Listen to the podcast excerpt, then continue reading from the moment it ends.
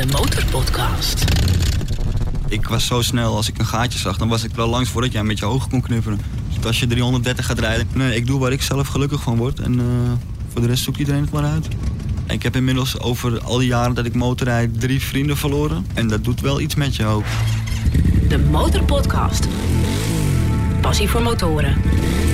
Met Dennis QC en Peter Kroon. Aflevering 96 van de nummer 1 podcast voor iedereen die zich motorrijder voelt. En voor iedereen die geniet van alles wat met motorrijden te maken heeft. Die honderdste komt dichterbij en dichterbij en dichterbij. Ja, en dat kunnen we toch wel een mijlpaal noemen. De honderdste aflevering van de Motorpodcast. En die gaan we opnemen in Poppodium de Vorstin in Hilversum.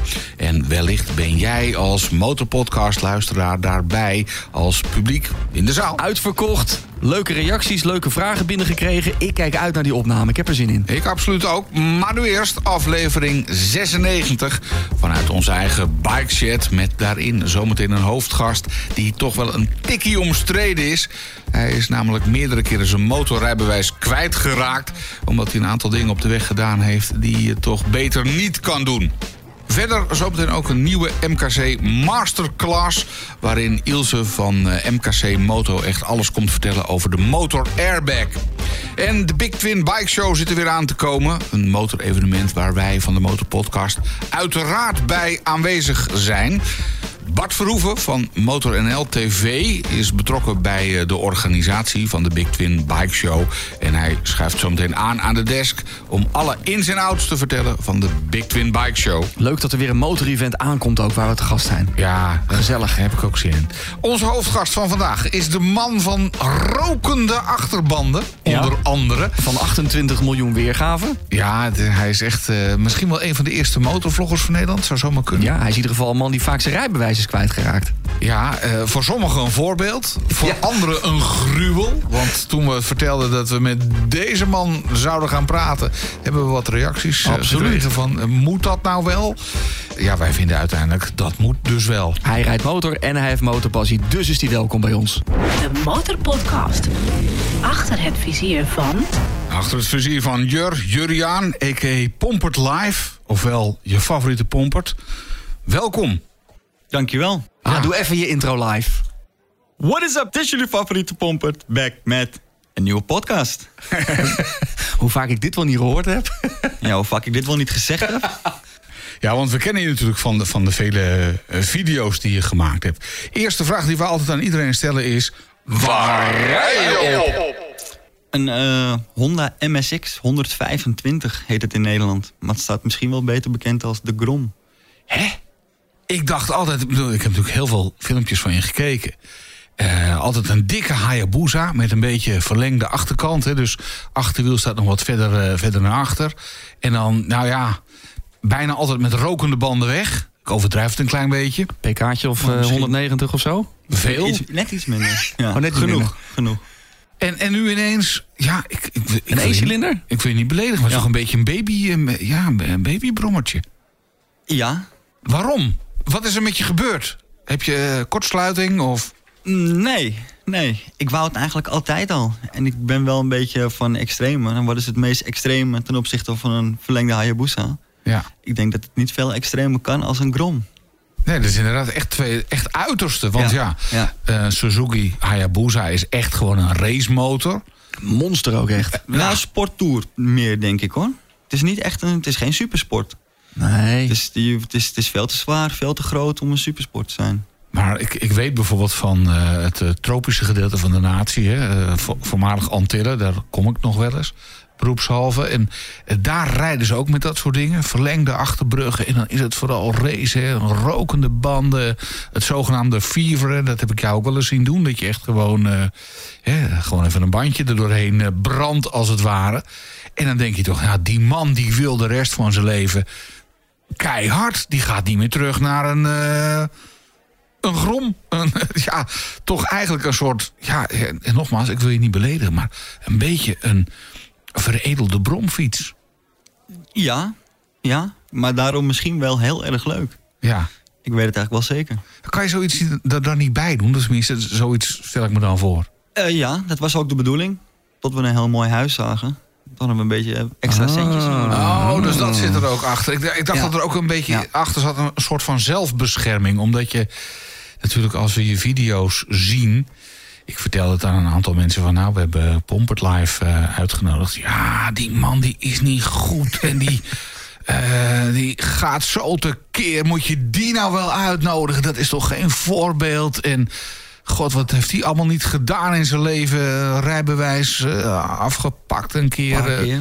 Een paar keer. ja, dus... eh, Het schijnt dat ik zelfs als voorbeeld genomen word bij de EMG-cursus tegenwoordig. Serieus? De jongen die het maar niet leert. Een EMG, dat is een educatieve maatregel gedrag verkeer. Wordt uitgevoerd door het CBR. Kan je opgelegd worden als je iets hebt gedaan in het verkeer wat echt niet mag. De mensen die dan driftend wegrijdt bij het CBR. Want hoe vaak heb jij een Waar ook EMG een video gedaan? van gemaakt is. Drie keer? Twee keer? Drie Wat keer? heb je geleerd?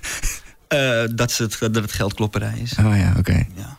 Ja, voor de mensen, zeggen dat ik er wat van geleerd heb. voor voor de mensen die jou niet kennen, check even Pompert Live. We zullen de, de, de, hoe heet het, de link even in de show notes zetten. En voor de mensen die jou wel kennen, ja, er zullen nu een aantal luisteraars zitten die denken van... hé, eindelijk Juriaan achter de microfoon. En er zullen ook een aantal mensen nu luisteren die zeggen van... Ja. Waar, waarom nodig je deze gast uit? Want hoe, hoe zou je eh, als rijder omschrijven? Wat voor rijder ben je? Ehm, ik denk een hele fanatieke. Oh, fanatiek. Dat vind ik ook wel een mooi woord, ja.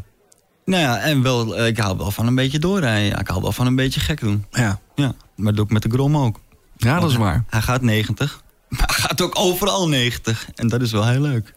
Want als ik naar jouw kanaal kijk, jij bent, ben jij de eerste Nederlandse motorvlogger? Nee, zeker niet. Nee? Nee, zeker niet. Want dat heb ik iemand horen zeggen. Volgens Nee, mij of de jongens van Sidecap of Max B. Die zijn volgens mij is die de eerste Nederlandse motorvlogger. Nee, volgens mij toen ik begon...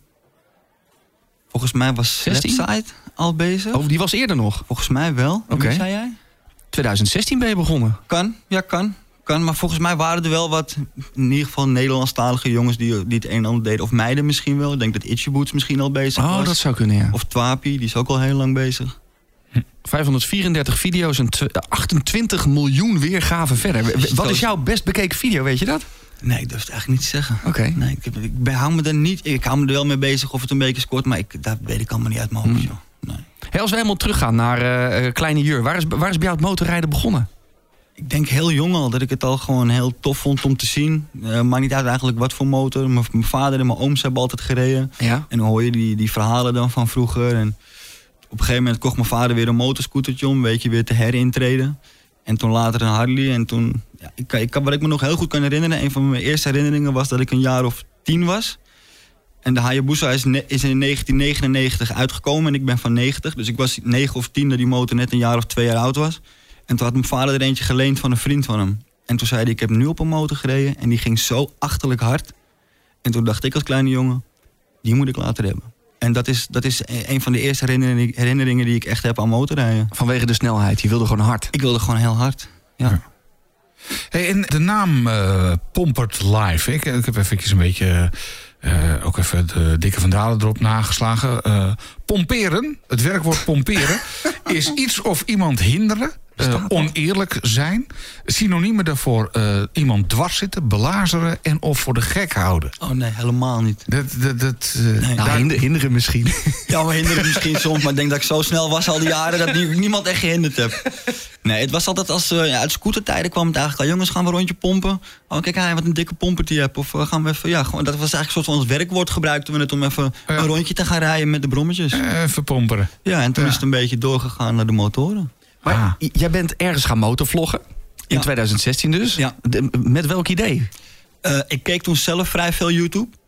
Amerikaanse motorvloggers, maar ook jongens die eh, veel in auto's sleutelden met vriendengroepjes. Ja. En we hadden toen een vriendenclubje, Brag Boost. En ehm, daar zaten we elke of twee keer in de week mee in de lood samen. Maar er gebeurden zulke leuke dingen. Dat ik eigenlijk dacht, ja, dit is wel heel leuk om, om op beeld vast te leggen voor later. Ik zal je een voorbeeld geven. Er liet een jongen liet een, een boutje van zijn decibelkiller liet hij in zijn demper vallen. Kut. En in plaats van die demper eraf te halen en dat boutje eruit te, te, te jengelen, Ja. hebben we met acht man die motor op zijn kop getild en hebben we aan die motor geschud als een, als een stelletje imbecielen. Ja, dat soort grappige dingen, dat maakten we allemaal mee. En dacht ik, ja, dat is toch wel heel leuk om vast te leggen. Ja. En de ritjes, et cetera. En Zo is het balletje een beetje gaan rollen. De Motorpodcast. De nummer 1 podcast voor motorrijders en motorliefhebbers. Je bent zelf toch ook een beetje van de techniek? Of toch niet? Eh, nee, nee, helemaal niet. Nee? Nee, ik kan het wel uit elkaar halen en Oh. ik kan het wel slopen. Maar, Maar- in elkaar is, daar heb ik een hele goede monteur voor. Ah, oké. Ja. Dus dat, dat is niet in het eh Pompert eh, headquarters, daar worden dingen niet meer gerepareerd. Nee, ja, het wordt Heb je dat nog? Nee, nee, ik heb de loods weggedaan, denk ik een jaar geleden of zo. We hebben het uiteindelijk nog met een aantal jongens eh, hebben we het een paar jaar doorgetrokken. Dan hebben we lekker ons sleutelplaatsje. Ja, het is Mhm. gewoon heel duur en als je dat verdeelt met een paar jongens, dan is het nog goed te doen. Ja. Maar ik heb dus nu een huis gekocht met een garage en er worden kettingkies gesteld en ingevet. Maar niet heel veel meer, eh, denk ik. Nee. Dat, dat is het wel ongeveer. ja, zo'n Ja. beetje, ja. Ik vond wel lachen, want die, eh, als je de, de, de eerste Bike Life vlogs kijkt, weet je, de BLV'tjes. Ja, ja, ja. Dan, eh, op een gegeven moment moet je ook. Ja, je had een loods in Noord en dat werd allemaal. dat moest tegen de vlakte. En Ja, dan die hele ja. zoektocht naar uiteindelijk Zaandam of Zaanstad Klopt, ben je in terechtgekomen. Ja, ik moest er altijd wel om lachen ook. En dan die hele loods opknappen, verifie hier en een, een brug daar. Ik denk, hey, ik snap wel dat mensen dit leuk vinden. Want dat zeggen ze tegen ons ook wel. Ja, je hebt toch een beetje het gevoel dat je de, de presentator of jou, de vlogger in dit geval, een beetje leert kennen. Ja, ik denk dat je dat ook wel doet. Zeker, op een gegeven moment werd je ook herkend op straat. En dat mensen ook tegen jou pompert op straat roepen. Dan, dan Ja. heb je wel wat betekend in het vlogland. Ja, ik denk het ook wel. Ja, ik denk dat ik een van de eerste was die echt fanatiek was. Ook constant uploaden. En eh, ja, ik denk, denk het wel een van de eerste. Ik denk, denk niet dat ik de eerste was, maar ik zal wel bij het begin hebben Ja. gezeten. Ja. Er is ook trouwens een, eh, een rijschool Pompert. Een, eh, voor verkeerslessen voor mensen met faalangst. Heb je daar iets mee? Of, eh, Nee, helemaal niet. Dat Nee, nee, hebben van, nee. nou, we nemen Pompert Live als uithangbord. Zo kan het ook. Ja, ik ben wel eens getagd in, eh in eh, posters en zo. Ja, nee, daar heb je niks mee te maken. Oké. Nee, meer uit bescherming naar die rijschool toe, denk ik. Wat, wat is het meest bizarre wat jij, waarvan je denkt achteraf... dat had ik misschien op de weg niet zo moeten doen. Daar had ik hem toch iets meer eh, aan mijn rijles moeten denken ooit. Of aan mijn papiertje.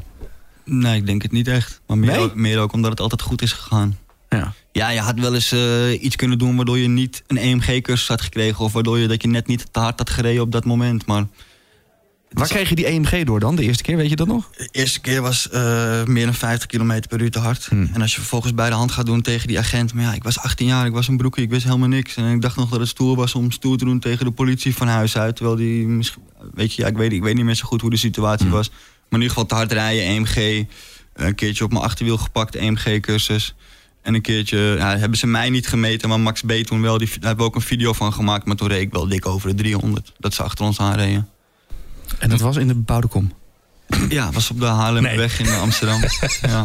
300 door Amsterdam. Ja, dat is wel... Nee, eh, niet door Amsterdam. Het is, het is een, het is een tweebaansweg. Ja, afgesloten met, met vangrails. Het zijn geen zijstraten, helemaal niks. Het is een Voelde lang ze rechtstuk. snelweg. Ja, en er zat niemand voor ons. Er zat dus wel iemand achter ons. Maar goed, als je 330 gaat rijden... dan heb je niet zoveel eh, te maken met degene achter je. Ja, tot politie is. Tot politie was, ja. Ja, En die ja. hebben hem gewoon opengetrokken zo hard als ze konden. En die hebben ons aan de kant gezet. En toen waren we nog aan het filmen, ook allebei. Dat was nog het erge. Ja.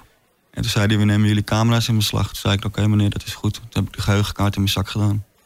En toen werd ik een uur later gebeld, heel boos. Maar ja, hij vroeg om die camera, die heeft hij gehad. Ja. Ja, dan moet je Ja. ook om de kaart vragen. Ja, dat heeft hij niet gedaan. Dat vind ik wel mooi als je naar jouw vlogs kijkt. Volgens mij, ik heb jou nog nooit betrapt op door rood rijden. Oh nee, maar dat vind ik ook een domme overtreding. Heel netjes bij stoplicht en zo. dat- Dan hou je je heel netjes. Ja, maar dat vind ik ook onnodig. Dan ga je mensen dus inderdaad hinderen. Ja. Ik was met die Hayabusa zo snel, als ik een gaatje zag... dan was ik er al langs voordat jij met je ogen kon. Ja. Dus dan, misschien schrik je wel, maar ik vind niet dat ik je hinder. Maar ik vind als je door rood rijdt en zo... nee, vind ik zo'n domme overtreding. Hm. Daar heb ik helemaal niks mee. Ja, dit- er is ook wel eens iemand naar jou toegekomen die heeft je aangesproken op je rijgedrag. Dat zal misschien wel eens vaker gebeurd zijn. W- Wat vind je daarvan? Iedereen Als mag, het gewoon een burger is. iedereen mag zijn mening hebben. Ja, die meneer of diegene mag vinden wat hij wil. Ja. Daar heb ik niet zo'n probleem mee hoor. Maar krap je dan toch niet even achter je oor dat je denkt van ja, Ja, af en toe wel. af en toe wel. Af en toe wel. Maar eh, ja, Net had je het over de EMG-cursus, hè, die je dan verplicht moet doen als je rijbewijs ingevorderd wordt, omdat je iets hebt gedaan wat echt niet mag. Neem ons eens even mee. Hoeveel tijd kost het? Hoeveel geld kost het? Het, is mij gelukkig nog nooit overkomen. Ja, agenten zeggen dat ze je voordragen bij het CBR voor een cursus. Dus Ja. agent geeft je niet die cursus, hij draagt je voor. En de rechter kijkt dan naar je overtreding en die bepaalt of dat je die cursus eh, krijgt. Ik vind het een beetje een slap verhaal, want ik denk dat die, eh, dat die rechter een beetje meegaat in de beoordeling van die agent. Ik denk als die agent je voordraagt dat je hem 99 van de 100 keer, dat je hem ook echt krijgt. Ja. Dus dat die agenten zich vaak verschuilen van nee, ik geef hem niet, maar ik draag je alleen voor, vind ik een beetje onzin. Dan heb je een driedaagse cursus, moet je daar binnenkomen. Dan krijg je een, eh, krijg je een blaadje. En wat ik nog heel goed weet is dat je een videootje te zien krijgt van drie mensen die, eh, die dan opstaan s ochtends. En eentje die haast zich dan en dan komt hij op de, op de, bij de roltrap, drinkt hij dan voor.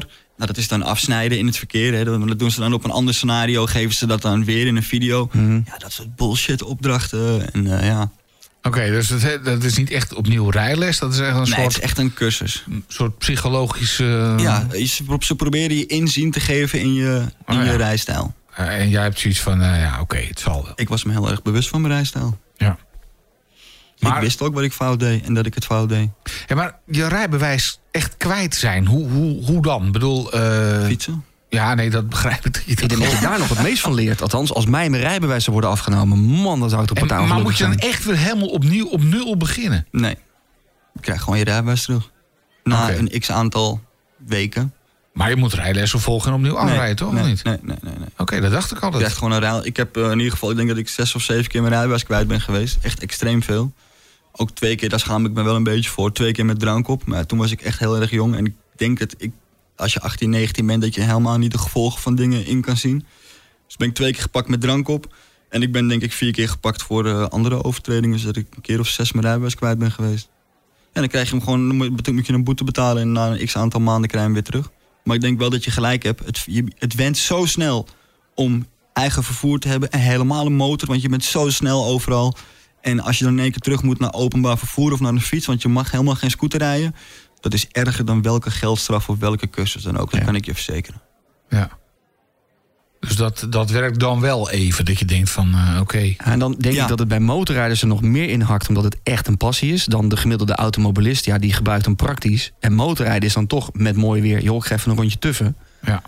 Ja, dat, het zou, ik zou echt eh, Voor mij is het heel kwaad echt, op mezelf echt zijn. mijn ei kwijtraken. Dat is altijd geweest met de Hayabusa en met die Grom trouwens exact hetzelfde. Ja. Maar ik heb wel eens uitgelegd, ja, eh, Pietje die raakt zijn agressie kwijt of zijn frustratie kwijt door twee keer in de week te gaan sporten. Ja. Of te gaan kickboksen of te gaan dit. Voor mij is dit, als ik de hele week hard heb gewerkt en ik kan op vrijdag een uurtje gaan rijden, dan kan ik er weer hele tegenaan de hele week. Kom maar op dan. Ja. Dan ben je gewoon weer helemaal als nieuw. Wil je nog meer horen van onze gasten? Word dan vriend van de Motorpodcast. Kijk op demotorpodcast.nl. Ja, maar over werk gesproken. Jij bent er nou weer een voorbeeld van iemand die van zijn passie zijn werk heeft gemaakt. Want je werkt bij Biker Outfit inmiddels. Klopt helemaal. Dus Ja, je bent, eh, mogen we jou verkoopspecialist noemen? zeker. Ja, van de helmenafdeling voornamelijk. Waarom de helmen?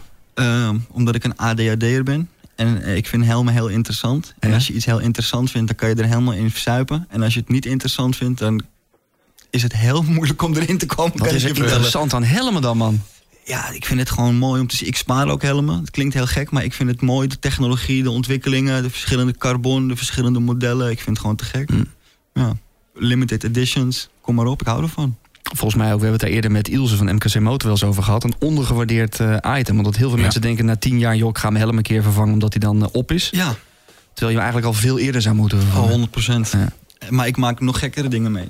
Vertel. We hebben bijvoorbeeld eh, de helm waar Valentino Rossi de afgelopen 100 jaar mee heeft gereisd. Ja. Van AGV, de Pista GP. A, nou laten we zeggen minimaal 1600 euro voor een motorhelm. Heb je wel de crème de la crème, hè, de, het, het chicste van het chicste. Ehm, limited editions gaan daar nog boven in prijs. Omdat het eh, de gelimiteerde uitgaven van Valentino Rossi zijn. Van die race op assen en met die print. En dat ik klanten binnen heb die zeggen, heb je die helm? Ja. Welke maat heb je nodig? Maakt niet uit. Sorry?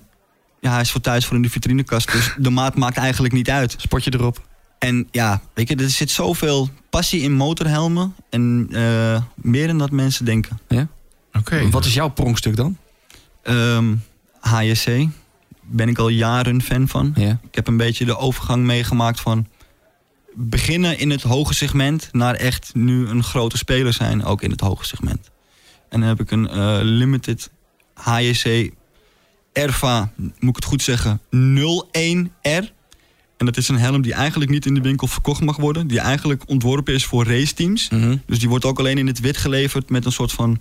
Ja, de, de, de lak is zo dun dat je er eigenlijk doorheen kijkt op het vezel. Omdat alle raceteams hem toch laten spuiten. Dus die kun je gewoon niet krijgen. En dus ik heb bijvoorbeeld eh, hele rijke Arabieren in de winkel gehad... die dan die Pista GP alle limiteds al hadden. Maar die hadden die niet. Ja, dat vind, dat vind ik leuk. Dat vind ik tof. Daar word ik blij van. Oké. Ik heb dat totaal niet met helmen, joh. Nee, ik ook niet. Ik heb hem alleen op een bak als een boete krijg. Maar verder... eh, Oh nee, ik vind het heel interessant. Ja, ik Ja. vind het heel leuk. Wat doet het? Hoe presteert Sommigen die zien er heel tof uit, maar het presteert als een natte dweil. Als je een beetje serieus motor rijdt, wil je dat gewoon niet. En dat is heel lastig. En daarom is goed advies, zeker in ons werk, is heel belangrijk. Heb je wel eens gereden met een eh, airbag om of aan? Nee, Nee? ik ben sowieso niet jou? zo van de motorkleding. Nee, hè? Helm, handschoenen en dan ben je er wel. Ah. Klinkt heel stom voor iemand die in een motorkleding ja, ik winkel zeggen, werkt. Ben je zo bezig met helmen en dat mag dan wat kosten? Ja, zeker. Veiligheid. Ja, dan doe je toch ook een, ja. beetje, een beetje aardig pak aan? Nee, ik denk dat het niet zo heel veel helpt. Oké. Het helpt voor de glijschade, dat geloof ik zeker. Maar niet voor de impact. Nou, ja, misschien dan toch een airbag. Eh, Ilse van MKC, die weet er echt alles van. De Motorpodcast. MKC Moto Masterclass. Een nieuwe MKC Moto Masterclass, waarin Peter en ik elke keer alles willen weten over één product of onderwerp. We zijn weer aangeschoven bij Ilse, zij is verkoopspecialist bij MKC Moto. In deze masterclass gaan we het hebben over airbags voor de motor. Eh, Ilse, werkt dat nou net zoals bij de auto? Dat als ik ergens tegenaan rijd, dat er dan een soort luchtzak uit mijn stuur komt? Of gaat het toch net even anders? Iets anders dan bij auto's werkt het natuurlijk. Maar die airbagvesten die dragen we eigenlijk gewoon op ons lichaam als een, eh, als een jasje. Die kan onder je jas of over je jas. Daar zit wat verschil in onderling. En dat werkt dan hetzelfde als bij de auto. Als je ergens tegenaan rijdt of je valt om, dan blaast het op. En dan als een soort Michelin-mannetje ben je dan beschermd bij de val. Ja, eigenlijk wel. Ja, zo kun je het wel zien. Dus als ik nou zo'n airbag-pak aandoe, hè, hoef ik dan verder geen andere jas daar meer overheen te doen? Want ja, ik- heb toch een airbag-pak aan. Kun je doen, maar is niet aan te raden natuurlijk. Want een airbag werkt fantastisch. en Het biedt ontzettend veel bescherming. Maar het is niet slijtvast. Dus natuurlijk is het wel handig om eh, eigenlijk aan te raden... om je motorkleding daar overheen te dragen. En mocht het nou niet passen... er zijn ook vesten die je over je kleding kunt dragen. Nou is Peter meer van het ploffen en rustig genieten. Ik meer van het sportieve doorrijden en soms zelfs op het circuit. Is zo'n airbag nou alleen voor mij bedoeld of ook voor Peter? Ja, voor beide eigenlijk. En je hebt airbags die kunnen ook echt wisselen in die rijmodi als het ware. Dus eh, je hebt de racestand en de straatstand. En sommige airbags die eh, kun je daarin gewoon laten wisselen. Dus ga je op, de, op straat rijden, gewoon normaal weggebruik. Dan zet je de ene rijmodi aan en pak je dus een keer een circuitdag mee. Je wil op die manier ook bescherming hebben. Dan zet je die andere aan. Oh, reageert hij dan in de circuitstand sneller? Gaat hij dan sneller af? Of ja, hoe, hoe werkt dat precies? Eigenlijk is die ingericht op, ehm, op bepaalde factoren waarop die aan moet slaan. En op het circuit heb je natuurlijk een hele, best wel een hellingshoek die je, die je maakt. En zou je dat in de straatstand doen, ja, dan gaat die af. Want dat is natuurlijk niet helemaal eh, de normale gang van zaken eigenlijk. En op het circuit is hij dan, eh, gaat hij dan juist niet af, omdat we dat niet willen. Mijn vooroordeel is dat een airbag heel duur zou kunnen zijn. Moet ik heel diep in de buidel tasten? Nou, dat valt eigenlijk wel mee. Die airbags beginnen nu bij 500 euro. Ja, dus vanaf 500 euro dan zit ik echt heel erg veilig op de motor. Maar stel dat ik nou even een stukje off-road wil gaan rijden. Kan ik dat ook doen met mijn, eh, met mijn airbag om? Je straat of je circuit airbag of welke airbag dan ook is eigenlijk niet ontwikkeld op eh, off-road rijden. Zou je dat doen met een, een airbag die je op straat gebruikt, dan heb je kans dat die veel sneller afgaat dan je lief is. En niet zozeer wanneer je valt. Dus dat zou ik niet doen. Daar zijn wel wat ontwikkelingen voor, maar die zijn nog niet op de markt gebracht. De technologie achter de airbags, iets met sensoren, algoritmes. Heb je een halve computer eh, aan je lijf hangen? Ja, eigenlijk wel. In het verleden had je een, eh, hè, dan had je een koordje aan, die zat aan je stuur. En nou, kwam je van je stuur af, dan ging die af. En nu meet hij eigenlijk op verschillende eh, manieren hoe je rijdt. En wordt er dus ergens een abrupte onderbreking gedetecteerd. Ja, dan gaat je airbag dus af. Wat beschermt zo'n airbag nou eigenlijk? Is dat zo ongeveer je hele lijf? Of ja, waar komt die airbag te zitten als je ervan afvalt? Wat je natuurlijk niet wil, maar als het gebeurt, waar zit het dan precies? Ja, je eindigt eh, gelukkig niet als een ballon aan het eind van een, van een crash. Maar mocht hij afgaan, hij, hij beschermt vooral je ribbenkast, je rug en je schouderbladen. Dus op die manier ben je op die plekken nog extra goed beschermd. Maar altijd wel dus aan met een motorjas. En niet gewoon een t-shirtje en mijn airbag. Nee, nee, nee, zeker. Altijd met een goede, veilige motorjas. Je hoort het, ontwikkelingen op het gebied van airbags gaan heel snel. Wil je er meer over weten? Rijd dan even langs bij een van de winkels van MKC Moto. Of kijk op mkcmoto.nl. MKC Moto Masterclass. De Motorpodcast. Sta je voor rood en wordt je motor niet gezien? Zie je gevaarlijke wegsituaties voor motorrijders? Baal je ook zo van al die wegen waar je als motorrijder niet meer welkom bent?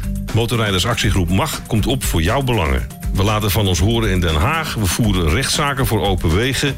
We lossen problemen op. Dat kunnen we nog beter doen als ook jij lid wordt. Het kost je bijna niks. Nog geen tankbenzine per jaar. Kom op. Meer weten? Motorrijdersactiegroep.nl De Motorpodcast. Terug bij Juriaan Pompert Live. Zullen we de zes versnellingen doen? Het idee is simpel, Jur. Eh, zes versnellingen, snel antwoorden. Geen goed of geen fout, maar we zijn benieuwd wat je gaat zeggen. De Motorpodcast. Zes versnellingen. Drag racen of offroad? Offroad. Mexico of Guatemala? Mexico. Wheelies of streepjes?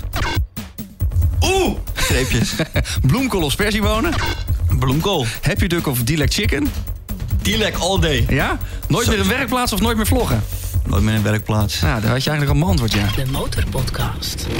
Gratis in je favoriete podcast app. Happy Duck en Dilek Chicken zit een verhaal achter. Want leg even uit voor de mensen die Dilek of Happy Duck niet kennen. Eh, Happy Duck is een hele goede autowasstraat. Maar een van de weinigen die ook een aparte box voor motoren heeft.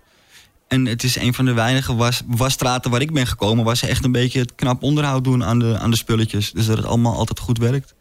En het was gewoon een soort van een beetje afspreekplaats met heel veel jongens. Happy Duck, of we eindigen bij Happy Duck... of we beginnen bij Happy Duck. Ja.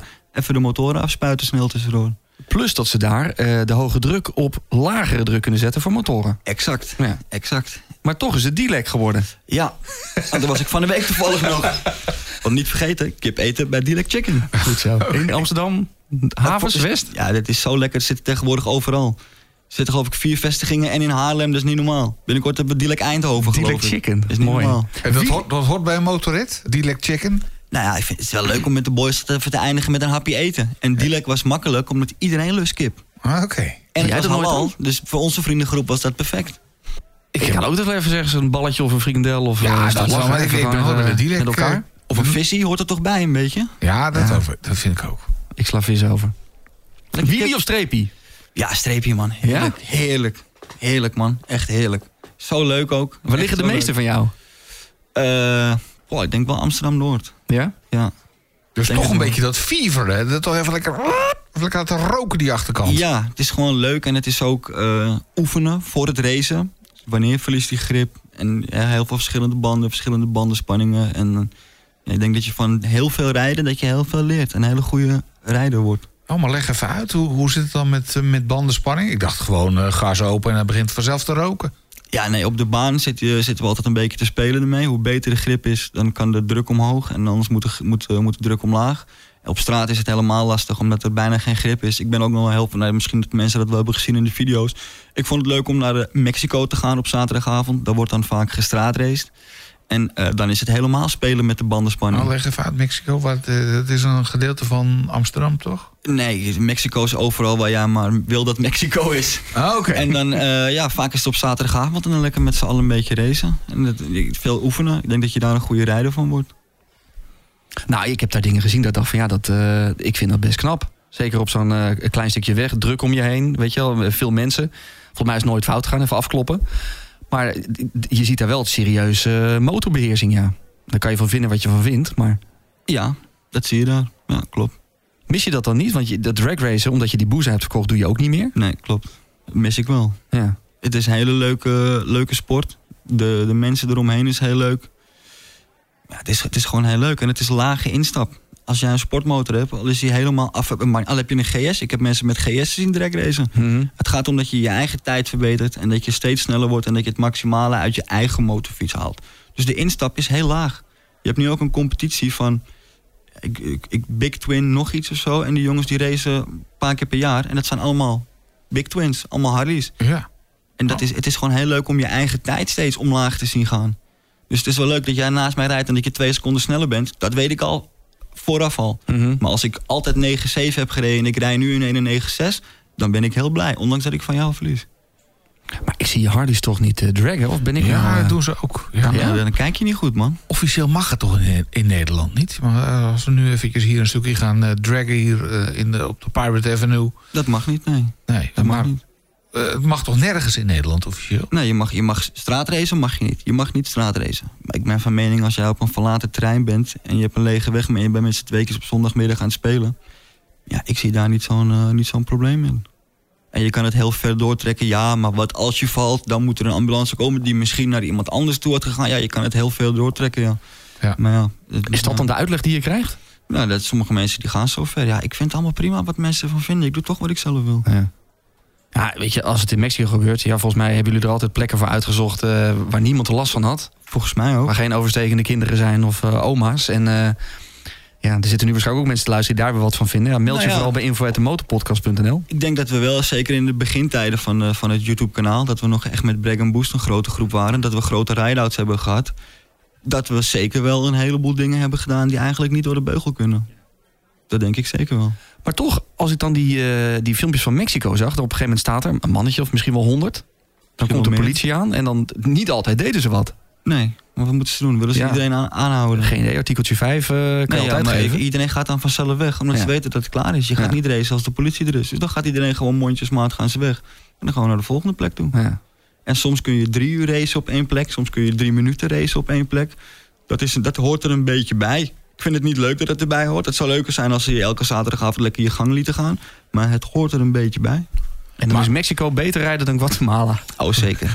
ja, ja, ja, ja, ja. Voor de in-crowd, denk ik. Ja, wat is het grote verschil tussen eh, Mexico en Guatemala? Ik heb geen idee. Dat is gewoon, het is gewoon een Wij noemen het codewoord. Mexico. Ik weet niet hoe hij bij Guatemala komt. Ja, dat heb ik ook wel zien rijden in Guatemala. Oh, dat zou best kunnen. Ja, ja. Dat zou best Een kunnen. ander plekje ergens in Amsterdam... wat van tevoren niet echt helemaal duidelijk is waar het is. Juist. Ja. Hey, de, de bloemkool of de spersiebonen. ehm, ik weet precies wat het over gaat. Voor de mensen die het niet kennen. Die moeten vooral Bike Life vlog... eh, even kijken, ik heb het opgezocht. Was het? Nummer? Twee, ze- de 146 is terugkijken. We kregen ook meteen een mailtje van ehm, Menno. Menno die schrijft... Ik heb een vraag voor Jur. Ik kijk naar zijn vlogs. Rijdend door Amsterdam en omstreken... heeft hij ook mij geïnspireerd om motor te gaan rijden. En dat mag ik ook sinds een jaartje. Een van de meest memorabele vlogs die hij heeft opgenomen... was die ene met een jongen en een man die een bloemkool vasthield tijdens een ruzie. Of je dat verhaal nog een keer zou willen delen voor de luisteraars... die dat verhaal van zijn vlog niet kennen. Wat nou, is er bloemkoolbeuker. Nou ja, als eerste wil ik zeggen dat ik dat een aantal keer heb gehoord. Dat mensen door mij zijn gaan motorrijden. Ja, dat is het beste compliment wat ik kan krijgen. Als ik de, de lol heb, de lol kan overbrengen die wij hebben op de motor. Ja, dan denk ik dat je het goed doet. Ehm, ja, ik was een video aan het opnemen. Ik weet mijn god niet meer waar die video nou precies over ging. Wat ik wel weet is dat ik op een gegeven moment achter een jongen rijd met een auto. En die rijdt, hij rijdt door. Ik wil niet zeggen dat hij hard reed, maar hij reed door. En er wil een man oversteken waar geen zebrapad is, bij een soort van vluchtheuvel. En die vindt dat die jongen te hard rijdt of zo. En die maakt een gebaar naar hem. En tegelijkertijd zie ik die jongen vanuit die auto gebaren. En die zoekt een, soort van plekje verderop en die gooit die auto neer. En ik zie die man zie ik omdraaien en die jongen stapt uit die auto. En ik denk, content. Dus ik draai me om en ik ga kijken. Gaan ze knokken? Moet ik even één? Moet ik ze uit elkaar halen? Hè? Kan ik gewoon lachen? We, zien het wel. Ja. Het is Amsterdam-Noord. Er gebeurt altijd wel wat. Jij was rijdend aan het vloggen. Ik was rijdend aan het Ja, ja. vloggen. Dus ik, draai, ik had toevallig de motor van mijn maat mee, van Flip, die DRZ 400 Supermoto. En ik draai dat ding om en we rijden terug. En ik ga op een metertje of vijf afstand ga ik staan kijken. Ja.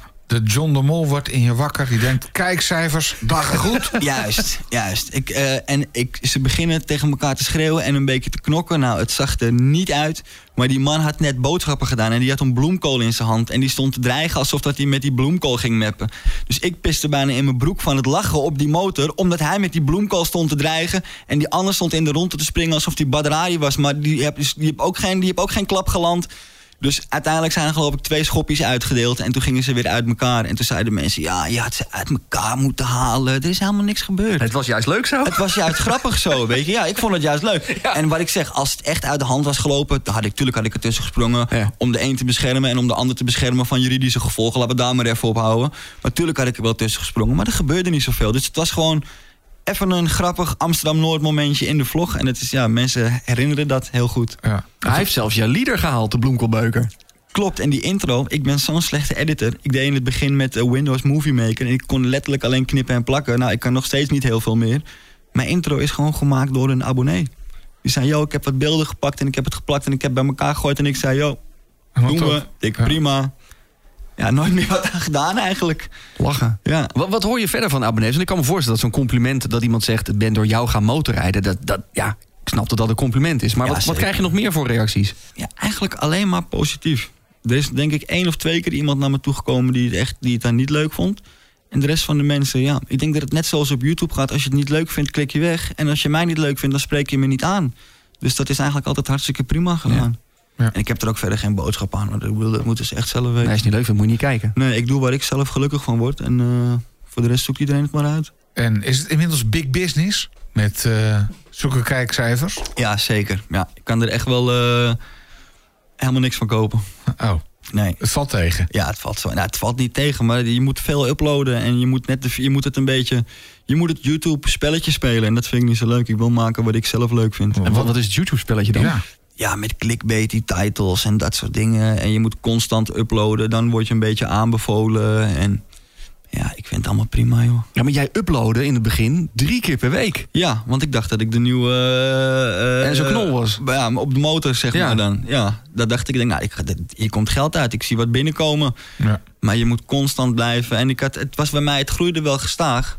Maar eh, mijn rekeningen liepen wel door. Dus ik moest wel gewoon vijf dagen in de week werken. En op een gegeven moment heb ik gewoon ervoor besloten om te gaan werken. En eh, YouTube gewoon lekker erbij te doen als hobby. Ja. Ja. En nog steeds trouwens hoor. En, wat, en wat, wat doet het? Is het tientjeswerk? Is het euroswerk? Is het, eh, kun je net een, een tank benzine betalen? Nou als ik eh, twee keer in de week upload. En ik doe dat constant. Dan zat ik geloof ik op een gegeven moment op 200 in de maand of zo. Ja. En er zit er heel veel werk in. Daar zit heel veel werk in. Ja. De Motorpodcast. Gratis in je favoriete podcast-app. Maar de meeste mensen vinden het heel tof wat je doet. En eh, sturen dit soort reacties van ja, door jouw eh, verhaal ben ik dit en dat gaan doen of dat en dat gaan kopen. Ja. Dat is mooi toch? Ja, wat ik heel moeilijk vond, als ik niet lekker in mijn vel zit, dan ga ik, ik, kan- ik kan niet liegen, ik kan niet acteren, ik kan niet nep doen. Als ik niet lekker in mijn vel zit, ga ik geen video maken. Je moet zelf lekker in je vel zitten, vrolijk zijn, dan kan je het overbrengen. En anders is het niet, niet echt. Ja, maar Dat- daarin dat heb ik ook eens afleveringen van je gezien. Dat je er gewoon helemaal doorheen zit en zegt... ja, we hebben gisteren een heel zwaar weekend gehad. En, eh, en toch ga je voor die camera zitten om te uploaden. Ja, ja, ja, maar dan zat ik, zat ik toch. Dan gaf het me toch weer een beetje energie ook. Maar als je gewoon even een kutperiode hebt. Ja, ik ben gescheiden een paar jaar geleden en dingen. Dan ga je gewoon niet eh, op de motor zitten en leuk doen. Dan Nee. heb je wel andere prioriteiten, zeg maar. En nu, van eh, drie keer in de week, is het nu nog... want je laatste vlog is nu van vier maanden geleden Zoiets, of zo. ja. Zoiets, ja. Beleef je dan minder of heb je dan inderdaad minder tijd? Nee, ik ben toevallig dan net verhuisd. We hebben een huis. Ik ben nu met een, eh, nieuwe vriendin samen. Helemaal gelukkig huisje gekocht. Dus we zijn net verhuisd. Doe ik ook nooit meer. Wat een hel is dat zeg. Hey, kost me drie jaar van mijn leven. Maar we zijn wel verhuisd. Dus ik heb nu in de toekomst hopelijk wat meer tijd. En dan gaan we lekker weer hobbyen. Want ik, zie, ik moet het echt als hobby zien. Als ik het echt als hobby zie, dan, dan blijft het echt leuk. Ja. En wat vindt zij van jouw eh, rijstijl, vlogs, Ehm, motorpassie? Nou ja, zij keek vroeger naar mijn video's. Serieus? Ja, dat is een beetje een apart verhaal. eh, maar zij kent me dus eigenlijk van mijn video's oorspronkelijk. En toen op een gegeven moment zijn we met elkaar in contact gekomen. Want ik, ik kom uit Amsterdam. Als jullie dat nog niet hadden gehoord. En eh, mijn vriendin komt uit G- Greuning. Grunning. Uit Oké. Grun. Oké, maar ze rijdt dus Ik wel. kan, nog- ik kan echt geen Gronings accent. Maar ze, rijdt, ze heeft altijd motor gereden. We hebben toevallig net ook haar... eh, die grom eigenlijk waar ik op rij. Dat is niet mijn grom. Dat is haar grom. Oh, oké. Ehm, dus. En ze heeft een Gixxer 7,5 gehad altijd. Dus dat is wel een, eh, ja, is wel een motorrijdster ook. Ik denk ook dat het een bepaald type vrouw is. Een motorrijdende vrouw. Het zijn toch vaak stoere vrouwen. Het zijn wel... Ja. Ja, het is in ieder geval iemand die dan de passie deelt en snapt van... joh, Ja. laten we even een rondje gaan toeren. ja, maar ik zie het ook in de winkel. Het is echt wel een bepaald soort vrouw wat motorrijdt. Tuurlijk heb je altijd uitzonderingen. Maar over het algemeen zijn het stoere meiden hoor. Ja. Zij wist natuurlijk door jouw clipjes wat voor vlees ze in, in de kuip eh, heeft. Eh, ja, zij wist wat voor imbeciel ik was van tevoren. Imbeciel. Ah, ik vind een bewuste imbeciel. Ja, ja, ja, zeker. Je, je bent er ooit achter gekomen dat de politie ook naar je vlogs kijkt. Ja. Hoe ben je erachter gekomen? Ik reed bij het tankstation in Osdorp, BP Zwart. ik weet het nog precies. Yo, pomp het! Oh, serieus? Ja man, dus ik kijk om me heen. ik zie politie daar staan, dus ik kijk weer de andere kant op. Yo, politieagent, vol, vol politieauto, vol kleuren, alles. Yo man. Yo, weg. en toen later kreeg ik een berichtje via eh, social media. Hey, ik was het bij tankstation en eh, tof, ik kijk je video's. En er zijn meerdere agenten. Er is ook een agent uit eh, Den Haag, een, ho- een hoofdagent daar, of een wijkagent, ik weet niet precies. Mhm. Hele aardige jongen, die kijkt ook mijn video's. Het zijn ook allemaal motorrijders. Verandert dat dan wat je doet of zegt of laat zien in eh motorvlogs? Absoluut niet. Nee? Daar heb ik helemaal scheid aan. Ja. Ja, nee, echt niet. Want er zijn ook motorvloggers die je kentekens eh, blurren... of absoluut nooit zelf in beeld komen... Ja. of nooit vertellen waar ze gaan racen. Of... Nooit zelf in beeld komen, snap ik. Als je eenmaal, denk ik, echt bekend wordt, dat moet je ook maar willen. Bekend zijn, hè? overal herkend worden en eh, dat moet je ook maar willen. Ehm, ik, ik heb begrepen, zolang hun niet de originele beelden hebben, kunnen ze er hè, niks mee. Hoezo? Omdat het, zodra het op YouTube staat, kan het altijd bewerkt zijn en noem het maar op. Ze kunnen niet meer achterhalen dat het waar is. Ze kunnen het Ah, niet als oké. bewijsmateriaal gebruiken. Oh, de- ik dacht dat dat wel kon. Want ja, op, op zich, je ziet wat er gebeurt en wat is er mee gemanipuleerd. Als jij, eh, ik zie in jouw trailertje, je komt met een rokende band voorbij. Ja. dat, dat kan toch niet gefotoshopt Nee, zijn? maar je weet niet of het op eigen terrein is. Nee. Maar toch hebben ze die, die gasten die laatst eh, binnen 10 minuten van eh, weet ik Ja, veel, Breda naar Rotterdam gedaan. reden. Die hebben ze wel gepakt. Ja, maar ze hebben toch een inval gedaan bij ze thuis. Laptop in beslag genomen met de beelden erop. Oh, oké, Daarom als, als je echt slim bent, dan heb je de beelden niet thuis liggen. Ah. Ja, ik denk ook altijd, maar ja, als je te hard rijdt en je vlogt dat, ja, je kan wel heel leuk je, je kilometerstand blurren, maar Ze zijn niet achterlijk hoor. ik, ja, Maar ze moeten het wel ze moeten een daadje hebben. Ze weten het, Ja. maar het moet wel bewezen worden. Oké, dus je doet iets wat niet helemaal mag. Dan maak je een videofilmpje van. Zet je op YouTube. Dan moeten ze wel thuis bij jou eventjes het originele materiaal op komen halen. Dat is volgens mij wat er altijd gebeurt. Oké. Maar voor hoe- zover ik zie. Je hebt ook zelfs je aanhouding uit de, de eitunnel volgens mij. Dat je met Max B aan het rijden bent. Zo van, gaan we doorrijden of gaan we niet doorrijden? En uiteindelijk blijkt er toch politie achter je te zitten. Dat is ook een van de mooiste video's. Waarbij je dan wel... Dat is echt een hete daadje geweest. Ja, dat is volgens mij die, die keer dat we 300 reden. Ja. Toen heb ik gewacht totdat mijn rijontzegging erop zat. Tot ik mijn cursus heb gehad. Tot alles betaald was. Tot alles afgehandeld was. Toen heb ik die video online gegooid. Hey, waar hebben we het dan over qua geld? Zo'n grapje, 300 aangehouden en dan... Ja, die cursus was 1100. Nou ja, En dan denk ik dat ik volgens mij 6500 aan boete heb gehad nog eroverheen. doe maar. En voor mij heb ik zes maanden rijontzegging gehad. Dus eh, buskaartjes, weet ik veel wat. Ja. Want zo ben ik dan ook wel. Ik weet als je een rijontzegging hebt en je gaat rijden... dan is het geen overtreding meer. Want op dat moment is het een misdrijf. Dan moet je zitten, denk ik. Sorry? Dan moet je zitten, denk ik. Nou ja, hoe dat verder gaat, weet ik niet. Maar ik, ik wou dat risico gewoon niet nemen. Ook omdat je onverzekerd bent. En eh, als er iemand tegen jou aanrijdt, dan is het wel hun schuld. Ben je alsnog niet verzekerd. Ja. Ja. En dat voor een eh middenbeemster gangster. Hè? Want dat ben je toch En niet meer inmiddels. We zijn, Oh, meer. nee, we zijn verhuisd uit Middenbeemster. Ah, Ja. Oké. Ja, Vond ja, een aardige, de, de middenbeemster gangsters. Ja. Over Middenbeemse gesproken. Wat, wat vind je het leukste stukje om te rijden? Waar rijd je het liefst? Waar rijd ik het liefste? Ja, Utrechtse Heuvelrug denk ik toch wel. Ja? Ja, Ja, toch wel het mooiste. Ja, ook op de weg. Je hebt daar hele mooie wegen.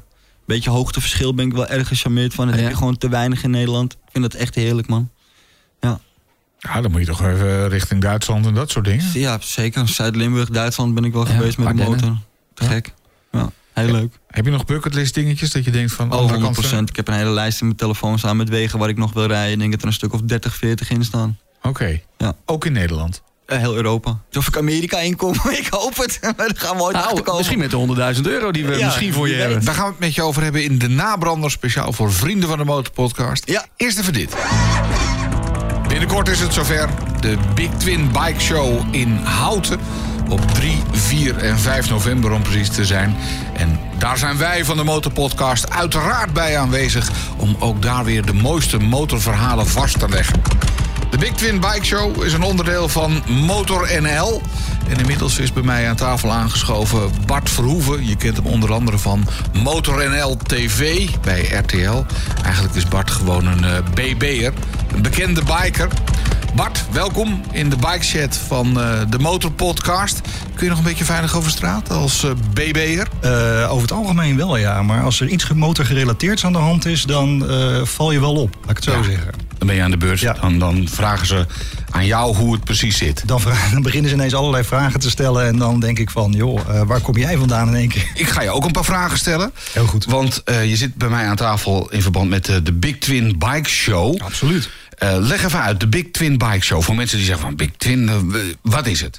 Nou ja, Big Twin is natuurlijk van origine een, een magazine voor de echte custombouwers of mensen die café-racers eh, in elkaar zetten. Dus echt jongens die met passie zeg maar hun motorfietsen verbouwen. Dat is natuurlijk al best een scene. En ehm, ja, de Big Twin eh, Bike Show en Expo is daar een beetje een, een uitwas van. Want eh, het is natuurlijk een, een intussen eh, internationaal evenement geworden.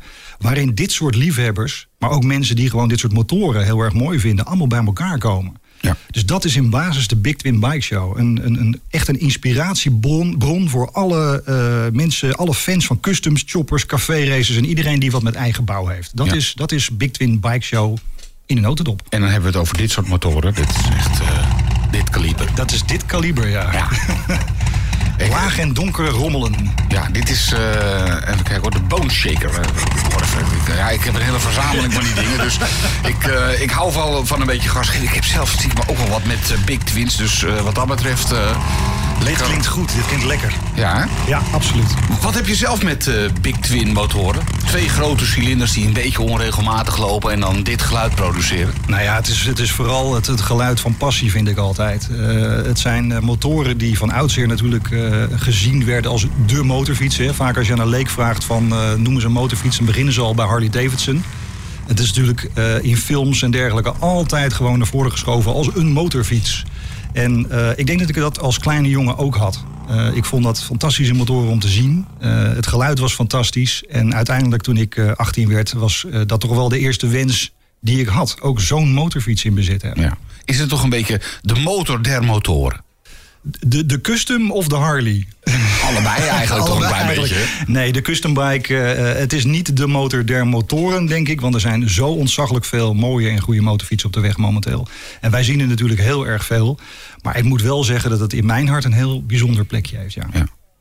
Want dus die Big Twin Bike Show, het zit sinds kort eigenlijk bij jullie in het palet. Leg even uit, want Motor NL is veel meer dan Motor NL TV, hè? MotorNL is, is absoluut veel meer dan alleen tv. Eh, sterker nog, eh, we maken eh, drie magazines op het moment, inclusief Big Twin, een hoop specials. Dus we zitten in de printmedia, zoals ik het moet zeggen. Daarnaast hebben we inderdaad een televisietak die eh, ieder jaar aan het begin van het jaar eh, in ieder geval zes afleveringen Motor TV maakt. Maar ook internet zijn we heel groot met Motor.nl.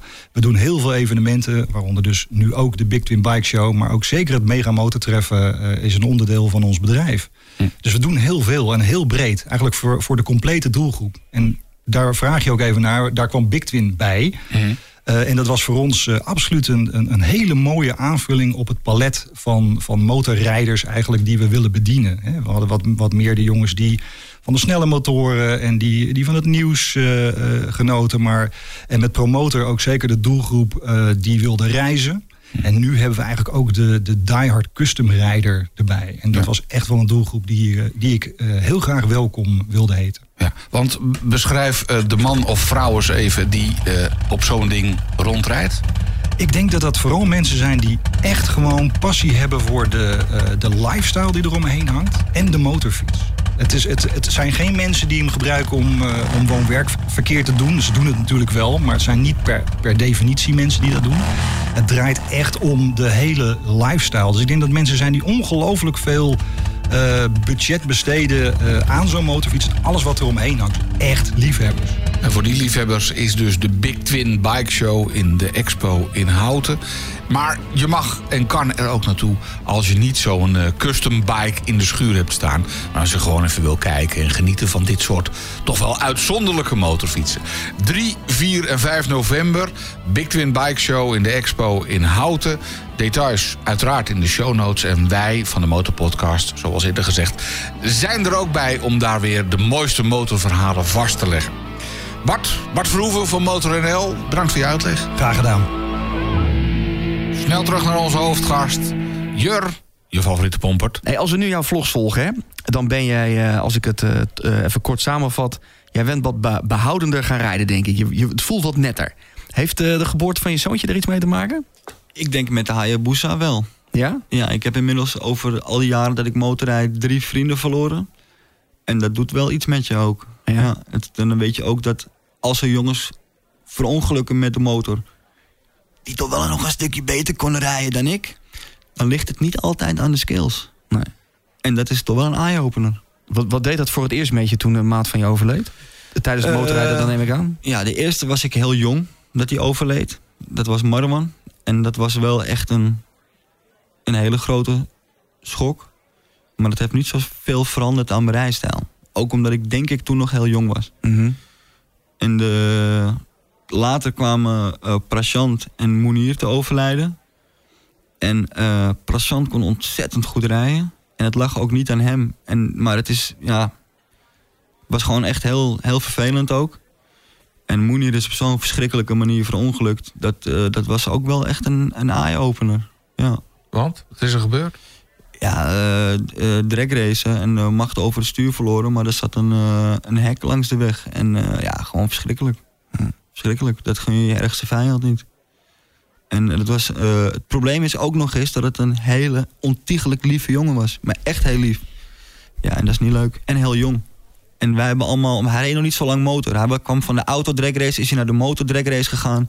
En omdat wij al langer reden, hebben we al vaker een waarschuwing gehad. Een wake-up call van, poef, dat ging maar net goed. Ja. En hij reed nog zo kort, hij heeft dat nooit gehad. Of niet genoeg gehad. En eh, een van de eerste keren dat het bij hem goed fout ging, was ook gelijk de laatste keer. Ja, en dat was ook niet leuk. En Ja. is dat dan bij een, straat, bij een straatrace die eigenlijk niet mag? Nee, dit was mijn trainingssessie. Ja, dit, dit mag sowieso niet, maar het was op een verlaten weg. Ja. eh, helemaal leeg. En hij was gewoon aan het oefenen. Gewoon, ze, ze probeer, gewoon oefenen. Gewoon zijn skills Ja. verbeteren. Gewoon oefenen, gewoon heen en weer rijden. En eh, ja. ja, die motoren van tegenwoordig, die, de supersportmotoren van tegenwoordig, de 1000 cc's, hebben zoveel vermogen en hebben zo'n korte wielbasis, dat het gewoon heel moeilijk is. Ja, achterover getrokken. Ja, of speedwobble, eh, eh, noem, ik weet het niet. Vertel het, zeg het maar. Het is in ieder geval, hij kan het niet meer aanvertellen. W- Wat was jouw wake-up call? Kan je dat nog herinneren? Ehm nou ja, dat ik op een gegeven moment toch wel terugkeek van... ik rijd nu tien jaar Hayabusa. Het is tien jaar, laten we het even afkloppen, altijd goed gegaan. Maar eh, er werd iemand aangehouden. Dat stond op, op het nieuws. Die reed 250 km per uur. Ehm, en die werd aangehouden. En die had ook nog eens TSC in zijn bloed. Toen heb ik 15 berichtjes gekregen. Was jij het? Hm. Godzijdank was ik het niet. Maar ik had het net zo goed wel kunnen zijn. J- jouw zoontje wordt ook ooit 18. Ja. Die zal misschien door pa en ma ook gaan motorrijden. Is dat iets wat je, Hoop je ik wel. zoontje... Hoop je wel, ja? Ja, zeker. Wat je zoon gaat bijbrengen? Dat hoop ik wel, ja. Hij vindt het nu al leuk. Ik zet hem nu voor op de grom en dan rijden we door het dorp heen. Ja. En dan roept hij alleen maar harder, harder, harder. Hij gaat maar 90. Hij draait de sleutel om, hij start hem zelf en hij moet nog vier worden. Het is ongelooflijk. Mooi toch? Ja. Oh, dan gaat hij wel motorrijden. Komt En- goed. Als hij als die voor het eerst thuis komt met een, eh, met een artikel 5 of een wok aan zijn broek, wat dan? Zeg je dan? Oh, papa heeft het ook jarenlang zo nee, gedaan. ja, nee, maar het klinkt, goed. het klinkt heel stom, maar ik denk dat ik ze eerst gewoon betaal voor hem. Oh ja. Oké. Ja, ja, ik hoop dat hij ervan leert. Ik hoop dat hij het nooit meemaakt. Maar ik denk dat het een beetje onvermijdelijk is. Jan, eh, Jan Willem, de politievlogger, is laatst aangehouden. En Ja. zijn rijbewijs is in beslag genomen. Ah, hij is doorgestoken. het, Wat kan iedereen, het kan iedereen gebeuren. Ja, het kan iedereen gebeuren. Het kan iedereen gebeuren. Ik denk Dat wel- zeggen we heel netjes. Ik vind het, Hij ik vind het, het, ik vind het wel, het niet. Ik vind het wel dubbel. Ik vind het wel moeilijk. Ik vind het wel lastig. Maar ik zie agenten zoveel maffe dingen doen in het verkeer. En je weet niet of ze naar een melding toe moeten. Maar dan net even een rood stoplichtje nog meepakken. Of net even... Ik denk, jongens, kom op nou. Er zijn al, weet je... Geef daar even- geef een even- motoragent Geef even het goede voorbeeld. Nou, dat denk ik niet. Ik denk dat je bij de politie moet gaan omdat je het wil. Maar ik denk dat je moet, wel moet proberen om een verschil te maken. Niet dat je moet proberen om zoveel mogelijk centen binnen te halen. Nee, maar goed, als je, als je dan motoragent bent... dan doe je toch even je blauwe zwaarlicht aan... als je snel naar de McDonald's wilt. Ja, ja. Ik denk, ik denk het niet. Nou, volgens mij doen ze dat wel. Maar goed, eh, Ja, ze doen het ook. Maar ik denk niet dat je het moet doen als politie. Nee, absoluut niet. trouwens, dat hele, hele verhaal van de, de motoragent... eh, Ja, jij pakt het niet, hè? Nee, ik geloof er helemaal niks van. Hij denkt dat het een PR-praatje is. Ja, het is absoluut een PR-praatje. Zo van, kijk eens, zelfs motoragenten kunnen hun, eh, hun rijbewijs kwijtraken. Nou, toen de camera uitstond, was het nou, hier jongen, heb je hem terug? Doe even take 2, pak nog een andere camerapositie. Doe Ja. even huilen. Ja, huil even, ja, zoom Ja. even in. Even. Nee, dat geloof ik ook niet. Ik weet het niet. De Motorpodcast. We moeten nog even de post doen. Hans Baars die heeft ons gemaild. Goedemiddag, via Peter van Mototest TV ben ik weer bij jullie gekomen. Leuke podcast. Het zal wel een tijdje duren voordat ik helemaal bij ben, maar ik ga ze wel allemaal luisteren. Hij doet een suggestie, want hij luisterde naar het reisverslag over de reis door Amerika. En hij tipt Noralie van Itchy Boots om een keer bij ons in de podcast eh, aan te schuiven. Nou, we hebben contact gehad met uh, Noralie. Ze is heel druk nu weer eh, met reizen, maar eh, we gaan ooit wel een plekje vinden wanneer ze naar deze studio kan komen. Ehm, Hans Baars doet ons dus de groeten en is sinds kort fan van de Motorpodcast. Bas Geerding die schrijft... Hallo Dennis en Peter, bedankt voor jullie goed gemaakte podcast. Genot om naar te luisteren. Nou, dat horen we graag. Ik ben deze week met de motor in Engeland... en heb onder andere de Bike Shed in Londen bezocht. Daar ben jij geweest, Peter. ook, ja, is absoluut inspirerend. En wil ik uiteindelijk in Nederland ook. Dus misschien kunnen we dat zo ook nog even aan Pompert Live. De eh, Pompert Shed. ja, eh, maar die heeft natuurlijk al een keer een headquarters gehad. Daar gaan we het zo nog even over hebben met Een hem. geweldige plek en een echt motorwalhalla. Ze hebben ook een goed motto die jullie wellicht kunnen hergebruiken... voor de people who love motorcycles en voor de people who love people People Who Love Motorcycles. Maakt er een goede Nederlandse vertaling van en dekt ook de lading van de podcast. Groetjes Bas. Ehm, Pieter van Hoorn die schrijft... jullie hadden het met Peter over geluid in Duitsland... en wat er zou gebeuren als je de DB-killer er niet in hebt zitten... maar wel bij je hebt. Nou, hij heeft een artikel gelezen. Juriaan heeft daar eh, een mening over, zie ik. Ehm, als de politie in Duitsland of in Luxemburg merkt dat je bewust de DB-killer niet gebruikt, maar wel bij je hebt, word je dubbel bekeurd. Hij is een keer in een grote politiecontrole gereden. Alles werd gecheckt. Ook als je geen E-keur op je demper hebt en geen DB-killer, dan mag je niet verder rijden. Werd toen allemaal uitgelegd. Hij zegt, gewoon je DB-killer erin doen, ben je altijd safe. Leuke podcast, luister graag. Pieter, dankjewel. Niek Boevink die schrijft nog tip voor een mooie rit. De Mergellandroute in het zuiden. Tip voor jou hier, eh, in de buurt van Maastricht. De Friese Merenroute. En als je iets verder weg wilt, het Turingerwald in Duitsland. En als je een week de tijd hebt, ga naar Ierland langs de kust. Helemaal geweldig. Of we wel eens een VRO hebben gevolgd, wordt hier nog gevraagd. Ik niet. Heb jij dat niet. gedaan? Nee, nee. Dat is een leuke tip om te vragen als eh, cadeau als motorrijder vraag, zegt eh, Dennis Heijmans. En Casper Heidsma, laatste mailtje, die schrijft... goed initiatief om binnenkort dus met gedupeerden in gesprek te gaan. Ja, want het gaat gebeuren. We gaan binnenkort de NEFON, de eh, Vereniging tegen Motoroverlast Geluid... hier uitnodigen in de studio. Zij, eh, hij zegt, Casper, als er gemeten gaat, kan of mag worden... doe dan ook een nulmeting op die dijk. Bijvoorbeeld op een doordeweekse dag... als er alleen normaal verkeers, verkeer langskomt. Casper, we nemen het mee. En als je nu zit te luisteren en denkt... ja, de NEFON en geluidsoverlast, daar vind ik wat van. Stuur dan je vraag naar info.demotorpodcast.nl... of knal een DM'tje deze kant op. En dan nog drie nieuwe vrienden van de show bedanken. Sander Rebels, Relbers... Thomas Motorblogje NL en René Kootstra, dank voor het zijn van vriend van de show. De Motorpodcast. De DB-killer, bij jou ging je vinger omhoog meteen. Ja, ik ben gewoon zonder DB naar Duitsland gegaan. En? Ik ben gewoon niet aan de kant gezet. Had je geluk of... eh, Nee, ik ben een paar keer langs de politie gereden. Maar dan moet je gewoon even van het gas af. Ja. Ja, die Hayabusa die maakt eh, met lage toeren niet zoveel geluid. Je moet het niet opzoeken natuurlijk. Nee. Dus ik- jij zegt eigenlijk, als je je gedraagt, is er niks aan de hand. ja, ik ga ook nooit naar de, naar de, om, ja, de mainstream wegen. De wegen waar iedereen rijdt, de bekendste routes. Ik ga er altijd lekker omheen rijden. En ik kom eigenlijk vrij weinig mensen tegen. Ja. Dus- Eh, ben ik laatst nog geweest. Ik, ik kom bijna niemand tegen hoor. Ik rijd zo binnendoor op zulke eh, gekke weggetjes. Nou, überhaupt geluidsdiscussie, wat, hoe sta jij erin? Ik vind het heerlijk. Geluid. Het geluid vind ik heerlijk. Ja. Ik, vind het, ik kan er zo van genieten. Dat mijn vriendin nog die eh, GSX-R 7,5 had. Die Hayabusa klonk lekker. Maar die GSX-R 7,5 met vol systeem... die maakte zoveel toeren. Ja, daar word ik heel erg blij van. Hm. Daar word ik heel blij van. En ik vind wel... Ik heb wel een leven en laat leven mentaliteit. Denk Ja. ik, ja. ik ben het ook met een heleboel andere dingen niet eens. Wat het afgezet wordt voor een festival of weet ik veel wat. Laat gaan, die mensen hebben hun pleziertje. Laat mij dan ook mijn pleziertje hebben. Ja. Hey, Eén eh, wijze pompertip voor eh, beginnende motorrijders. Oeh, ik heb er eigenlijk wel twee. Oh, Als je het goed maar. vindt. vooruit. De eerste, denk ik echt, laat je niet gek maken door reviews. Dit is een goede dagelijkse motor, dat is een goede dagelijkse motor. Hier kan je niet dagelijks mee rijden. Koop waar jij blij van wordt. Koop waar jij warm van wordt. Motor is een emotieding. Op het moment dat je wegloopt, moet je je naar 10 meter omdraaien. Moet je denken, ja, dat is mijn motor. En dat heb ik nu met die Grom net zo hard als met die Busa. Dat is tip 1. Het- Weet je, auto mag praktisch zijn. Station auto, lelijk, maakt niet uit. Maar motor is echt een passiedingetje. Koop waar je blij van wordt. Punt. Tweede, doe alles gewoon binnen je eigen kunnen. Jullie denken misschien dat ik heel goed kan rijden omdat ik op YouTube video's heb staan. Of mensen die luisteren denken misschien dat ik heel goed kan rijden omdat ik op YouTube video's heb staan dat ik hard kan rijden. Je wil niet weten hoeveel mensen er zijn die beter als mij rijden. Ga maar. Ga, ga door die bochten heen, scheur maar. Ik hou het binnen mijn eigen kunnen. Ik doe het op mijn eigen tempo. Ik zie jullie het aan het einde van de weg wel. Als je het altijd binnen je eigen kunnen houdt, dan gaat het gewoon goed. Laat je niet gek maken. Dan kun je relatief veilig motorrijden, denk ik. Ja, ben ik wel met je eens. Zeg, we zijn bijna aan het eind van deze aflevering van de Motorpodcast. Eh, blijf nog even zitten. We gaan nog even een nabrander opnemen. Want we moeten nog de 100.000 euro doen. En het meest memorabele motormoment. Exclusief dus voor vrienden van de Motorpodcast. De nabrander. Ben je nog geen vriend? Ga eventjes naar de motorpodcast.nl. Daar vind je alle details. Als dank voor je komst naar de studio van de Motorpodcast... hebben wij dankzij onze Sponsor. sponsor handigschoonmaken.nl... die alles in een handomdraai handig schoonmaakt... een, De vizierreiniger set. ja. Want je rijdt door de blub, Dus eh, kan je je fietsje lekker schoonmaken. Bedankt voor je komst naar de studio van de Motorpodcast. En vind je deze podcast leuk? Deel hem dan met andere motorrijders. En luister ook naar de volgende aflevering. Want dan hebben we weer een ouderwets reisverhaal. We praten dan eh, met Oscar. Hij was al eerder te gast in aflevering 72. Nadat hij solo door Azië was gereden. Nou, hij is wereldpad geweest. Dit keer heeft hij solo door Iran, Irak en Saudi-Arabië gereden. Hij reed midden in de nacht op de motor door Bagdad. Maakte een tocht van 1000 kilometer door de woestijn met niks om hem heen. Werd gevolgd door de geheime politie in Saoedi-Arabië. En maakte rellen mee in Iran en sliep in een tentje diep in de woestijn. Hij maakte een tocht van 20.000 kilometer. Daar heeft hij ook nog een boek over geschreven. Nou, dat en nog veel meer hoor je in de volgende aflevering van... De Motorpodcast.